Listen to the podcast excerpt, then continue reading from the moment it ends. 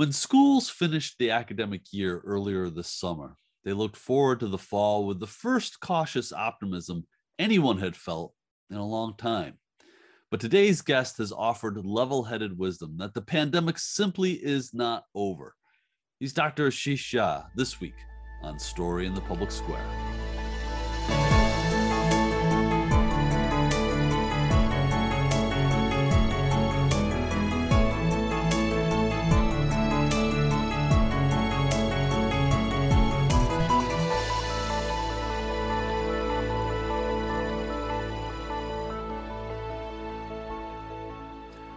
Hello, and welcome to A Story in the Public Square, where storytelling meets public affairs. I'm Jim Ludes from the Pell Center at Salve Regina University.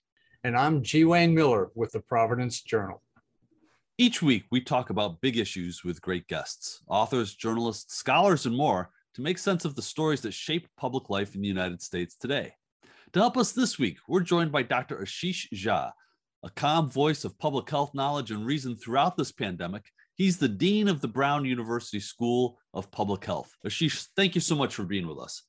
Thank you so much for having me here. You know, we taped uh, an episode with you uh, in September of 2020, uh, and I was looking through my notes that uh, uh, about that last night, and uh, we had at that point lost just over 200,000 Americans to the pandemic, which seemed like an astronomical number at the time. 12 months later, I believe the number is approaching 600, 640,000 uh, Americans have perished. Um, eh, where are we uh, in, in the course of this pandemic? Yeah. Um, so, right now, we're actually in a bit of a difficult spot in this pandemic, and in some ways, not where I thought we would be. Um, if we were talking a couple of months ago, let's say we were talking in early or mid June, I would have said uh, we were we were in for a really good summer um, and that infection numbers were falling. I expected them to continue to fall all through the summer. And I expected the deaths to sort of uh, peter out and, and just get to maybe a few a day, a hundred a day at the most.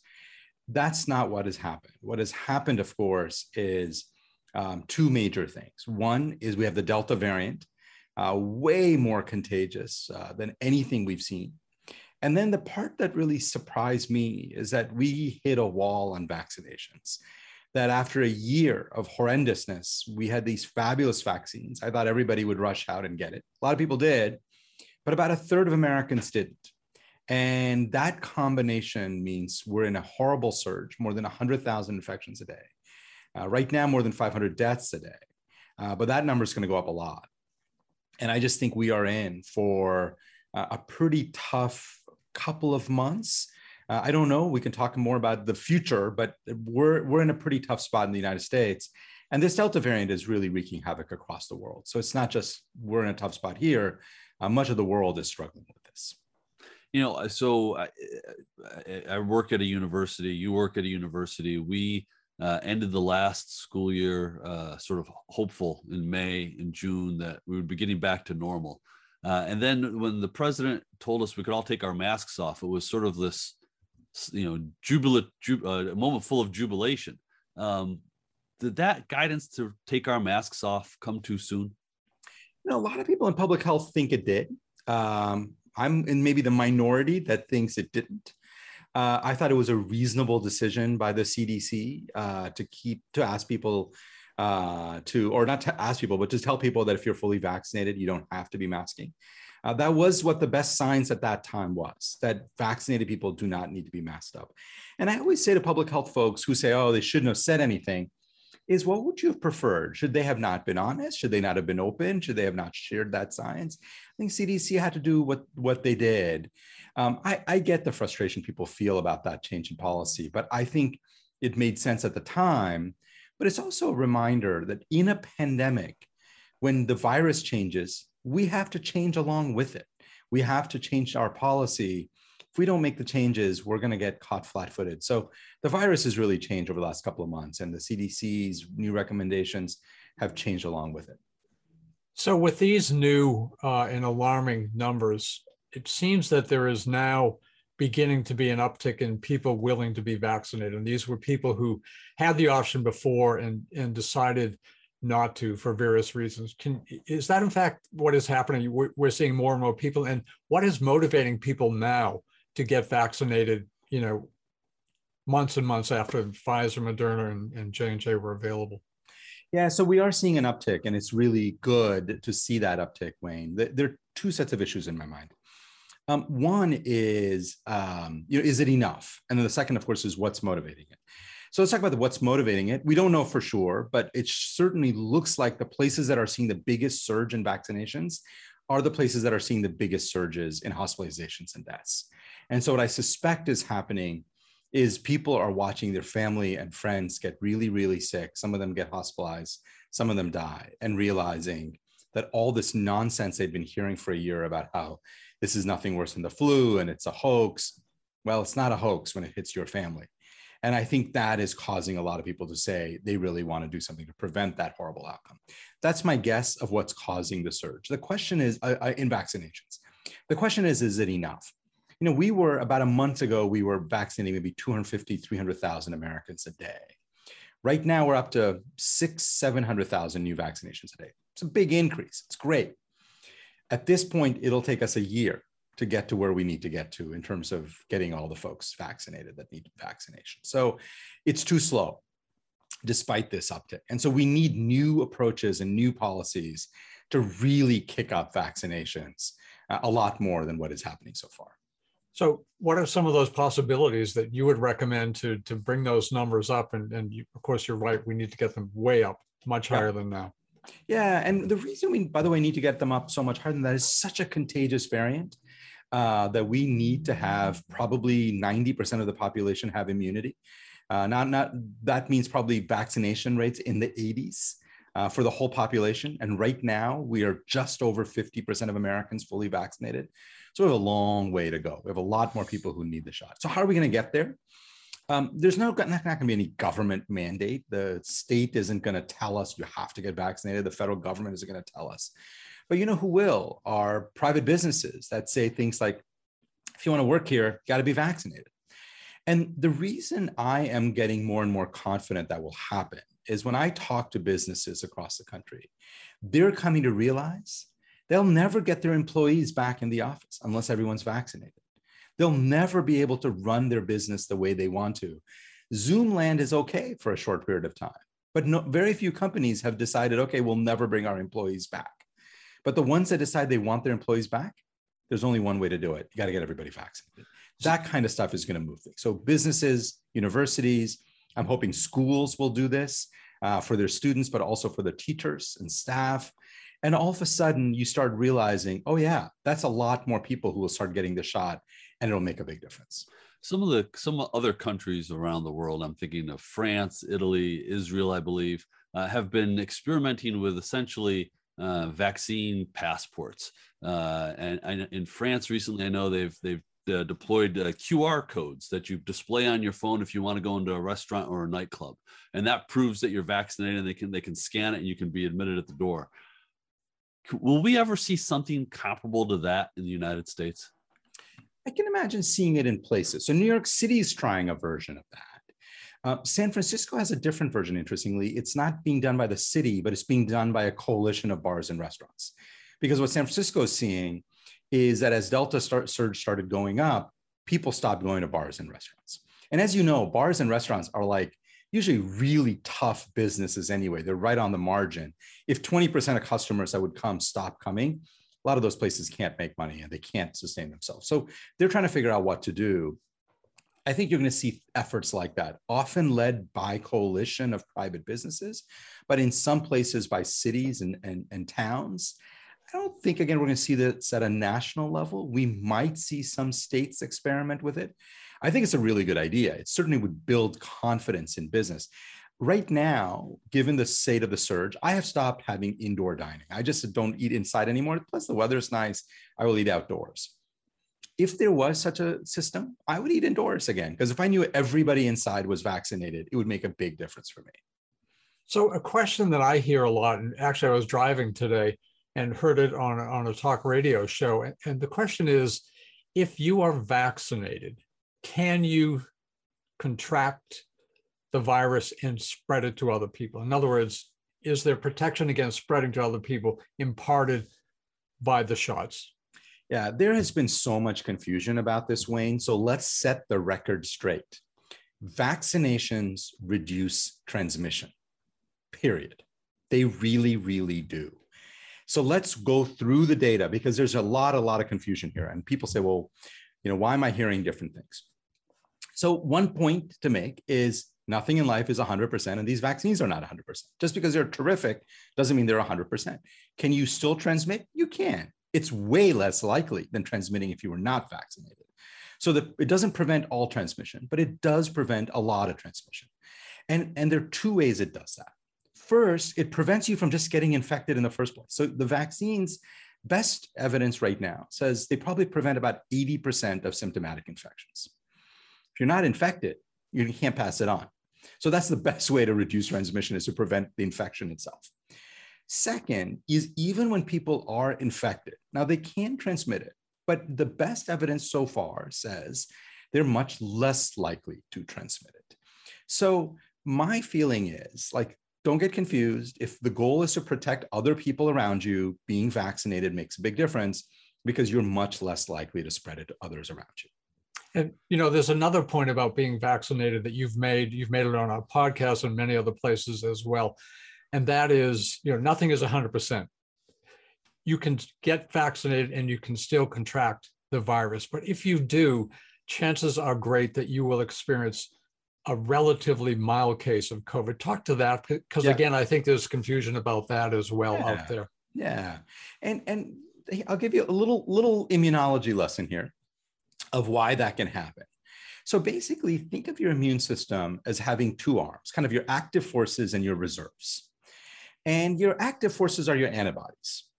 And then your reserves are your T cells and B cells. And you don't have to remember all this. And there's no quiz at the end of all this. I will say. right? Thank so, goodness. yeah, thank goodness. So look, uh, with a super contagious variant like Delta, um, it can sometimes overwhelm your antibody levels and cause of what's called a breakthrough infection. So you get a massive viral load. You're standing next to somebody who is, uh, let's say, unvaccinated and infected. They cough in your face. You're vaccinated you inhale a lot of virus. It could overwhelm that initial response from your antibodies. And boom, you now have a breakthrough infection. Ah, but you also have your B cells and T cells so you're, that the vaccine has really gotten prepped. And they show up and they say, not here, people, and they clear out the virus pretty quickly. You may have a miserable day or two, but you're not going to go on to getting super sick, having COVID pneumonia, and dying that the COVID pneumonia and death that we all fear becomes exceedingly rare. Not zero, because nothing is zero, but exceedingly rare. So that's what's awesome about these vaccines is yes, they prevent infections, but if you're unlucky enough to have an infection, they're going to prevent almost all severe illnesses and deaths. Thank you. That's a, a, good description, and I think I could pass that test because it's look, it's straightforward and understandable, and that's one of the things we we love about you. Wherever we see you, you speak in terms that people like us can understand. So, Sheesh, we're, we're we're three guys in the Great Northeast, and there has been a lot of local attention, and I think increasingly some national attention to this cluster of cases in Provincetown, Massachusetts, over the July Fourth weekend yeah. where upwards of 75% of the several hundred who became infected were uh, were vaccinated. Uh, and I, I, wonder if you could speak to what that tells us about whether it's the Delta uh, the Delta variant or the vaccine, uh, and and what should what should Americans take from th- those cases? Yeah, I will tell you my takeaway from the Provincetown outbreak. And my takeaway was, my gosh, these vaccines did so incredibly well better than I had expected. So now that may seem counterintuitive because you're like, whoa, whoa, whoa, whoa, whoa. All these vaccinated people, six, 700 of them got infected. Not all six, 700 of them weren't vaccinated, but a lot of people got vaccinated. I'm sorry, got infected. 75% of the, of the infected people were vaccinated. How can you say vaccines worked? Let me tell you why I say that. First of all, the P-Town outbreak uh, was the, the whole events of July 4th was the ultimate stress test on these vaccines right? Because we're talking about a super contagious variant. If you remember the July 4th weekend, it was pretty rainy. Um, I know because I was trying to have a backyard barbecue, and all weekend I was like, "Am I going to be able to do it, or is it going to rain out?" So it was raining most of the weekend, and it was you know tens of thousands of people showed up to Provincetown uh, for a celebration weekend, and most of the celebration partying was happening indoors. Bars were packed, restaurants were packed, nightclubs were packed. It was kind of the virus's dream. It and what happened was yes, there were a bunch of breakthrough infections, but think of it this way: only a few hundred ended up ultimately getting infected. Only seven got hospitalized. No one died. And if people had not been vaccinated, this would have caused a massive regional outbreak. In the unvaccinated version of this story, we would have seen tens of thousands, if not hundreds of thousands of infections that would have spread all throughout New England. We would have seen a spike in hospitalizations from, you know, from southern New England all the way to northern New England and beyond, and New York and New Jersey, because of course people traveled from long distances. And we would have seen a lot of people die. None of that happened. So we gave the vaccine the ultimate stress test, and it worked like nobody died, few people got hospitalized, some people had breakthrough infections. The pandemic isn't over. We don't think these vaccines are 100%, but my God, compared to the alternative, like I think I think this went really well. We need to take a quick moment for station identification. This is Story in the Public Square, where storytelling meets public affairs. An audio version of this show can be heard four times every weekend on Sirius XM satellite radio's popular Politics of the United States. That's the POTUS channel, number 124. We produce Story in the Public Square with a great crew at Rhode Island PBS, and we're lucky to work with them. I'm Jim Ludes. On most days, you can find me running the Pell Center at Salve Regina University in beautiful Newport, Rhode Island. If you want to connect with me on Twitter, you can do so at JM. Joining me as he does every week in the co host chair is my friend G. Wayne Miller, who is an award winning journalist with the Providence Journal and the author of 17 books. You can find Wayne on Twitter too at G. Wayne Miller, all one word.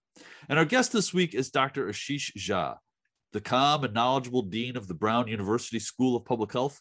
He's been a national resource throughout the pandemic. You can find him on Twitter at Ashish K. Jha. That's A S H I S H K JHA.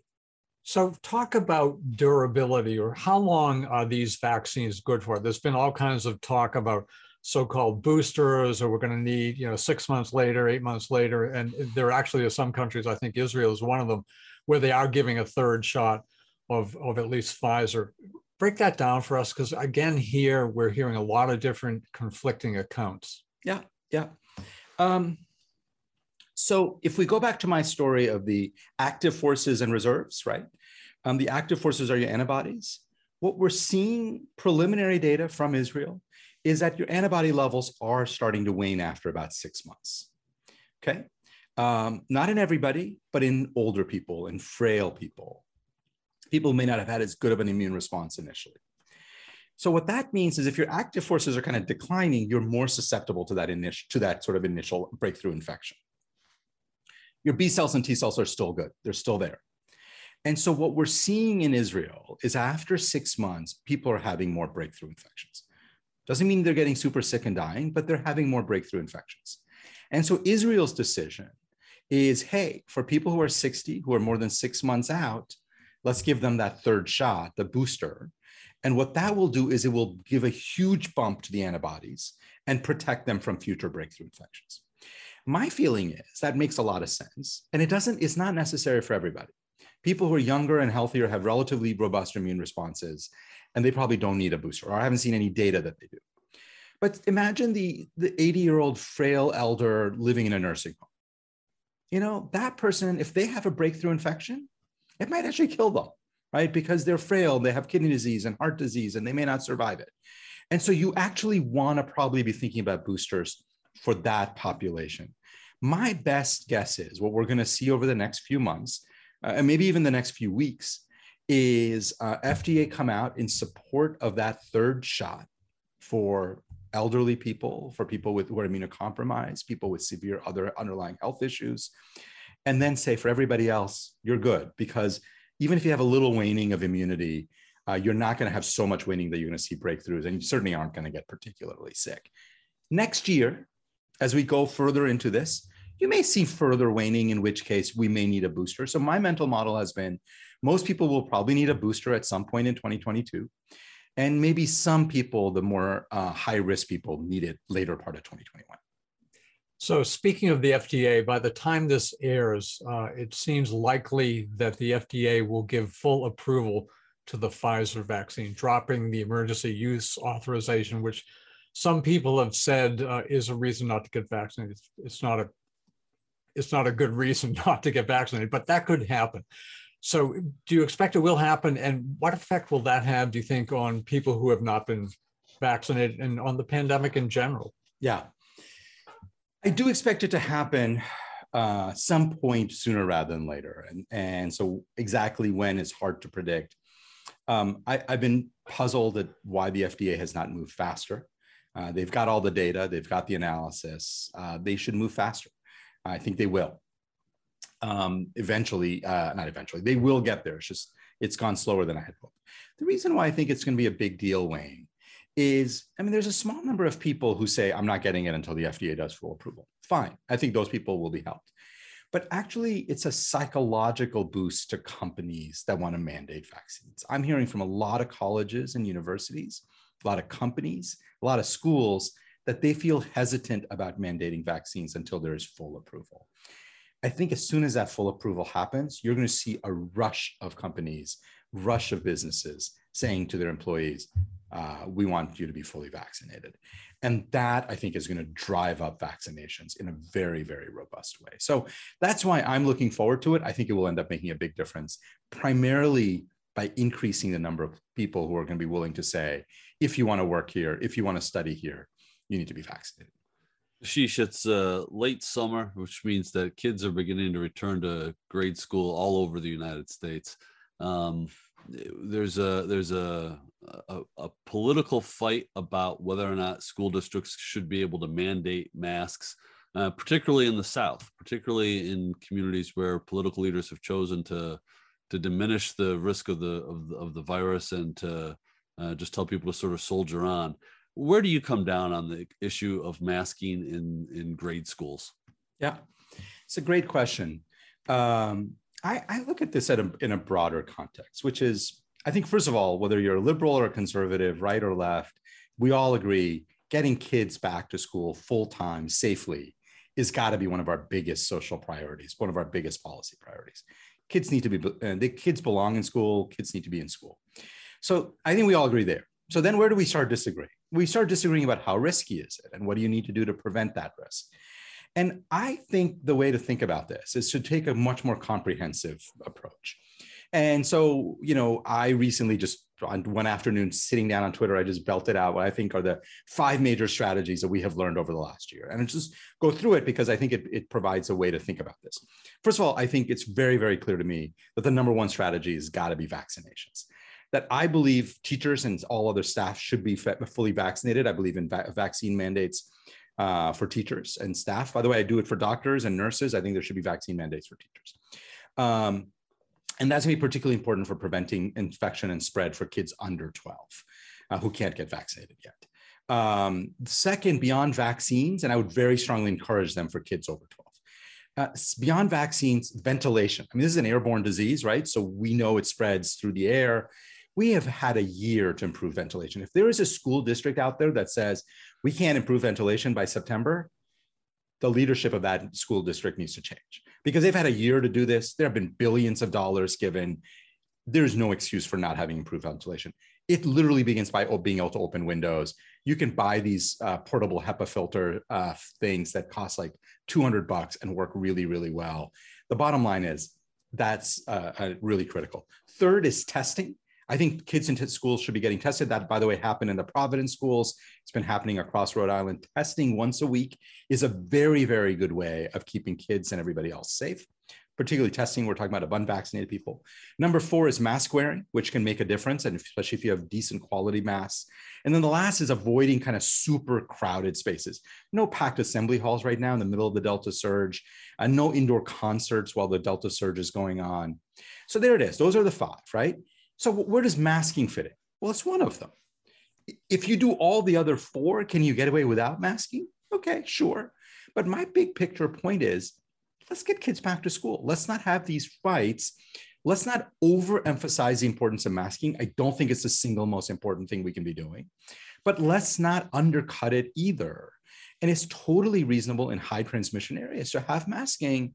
And overall, you should have a comprehensive strategy for keeping kids safe, right? So um, this is kind of like, you know, if you want to have a safe car, yeah, airbags are helpful, seatbelts are helpful, brakes are helpful. And uh, let's not fight about all of them. I want a car that has it all so I can use all of them. So we are seeing more reports of children and adolescents getting sick from COVID this summer, another one of the terrible trends. Break that down for us if you if you would please, Ashish. Yeah. Yeah, there, there are a couple of things going on here, Wayne, that are, I think, worth um, uh, understanding. So, first of all, we're hearing from some of our pediatric leaders, hospital leaders on the front lines in the South, um, use words like, you know, this is a totally different virus. We, we're seeing things we've never seen before. They're describing hospitals that are totally full with young kids with COVID, ICUs that are full, kids dying, things we didn't see a lot of last year. Really horrible. So the question is, what's going on? And there are two things that are, I think are at play here. One of them I'm sure of, one of them I'm less sure of. What I'm sure of is it's a super contagious virus and it is ripping through families that are unvaccinated.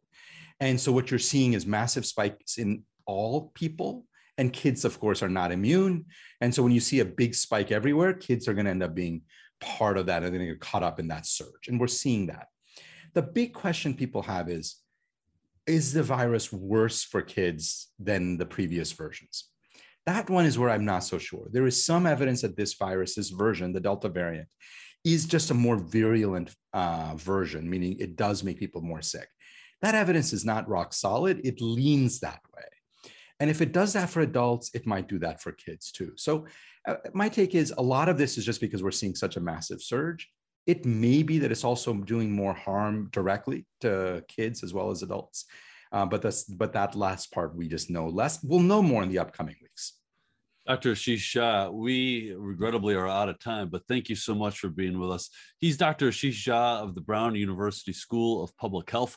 Uh, that is all the time we have this week. But if you want to know more about Story in the Public Square, you can find us on Facebook and Twitter or visit pellcenter.org where you can always catch up on previous episodes. For G. Wayne Miller, I'm Jim Ludes, asking you to join us again next time for more Story in the Public Square.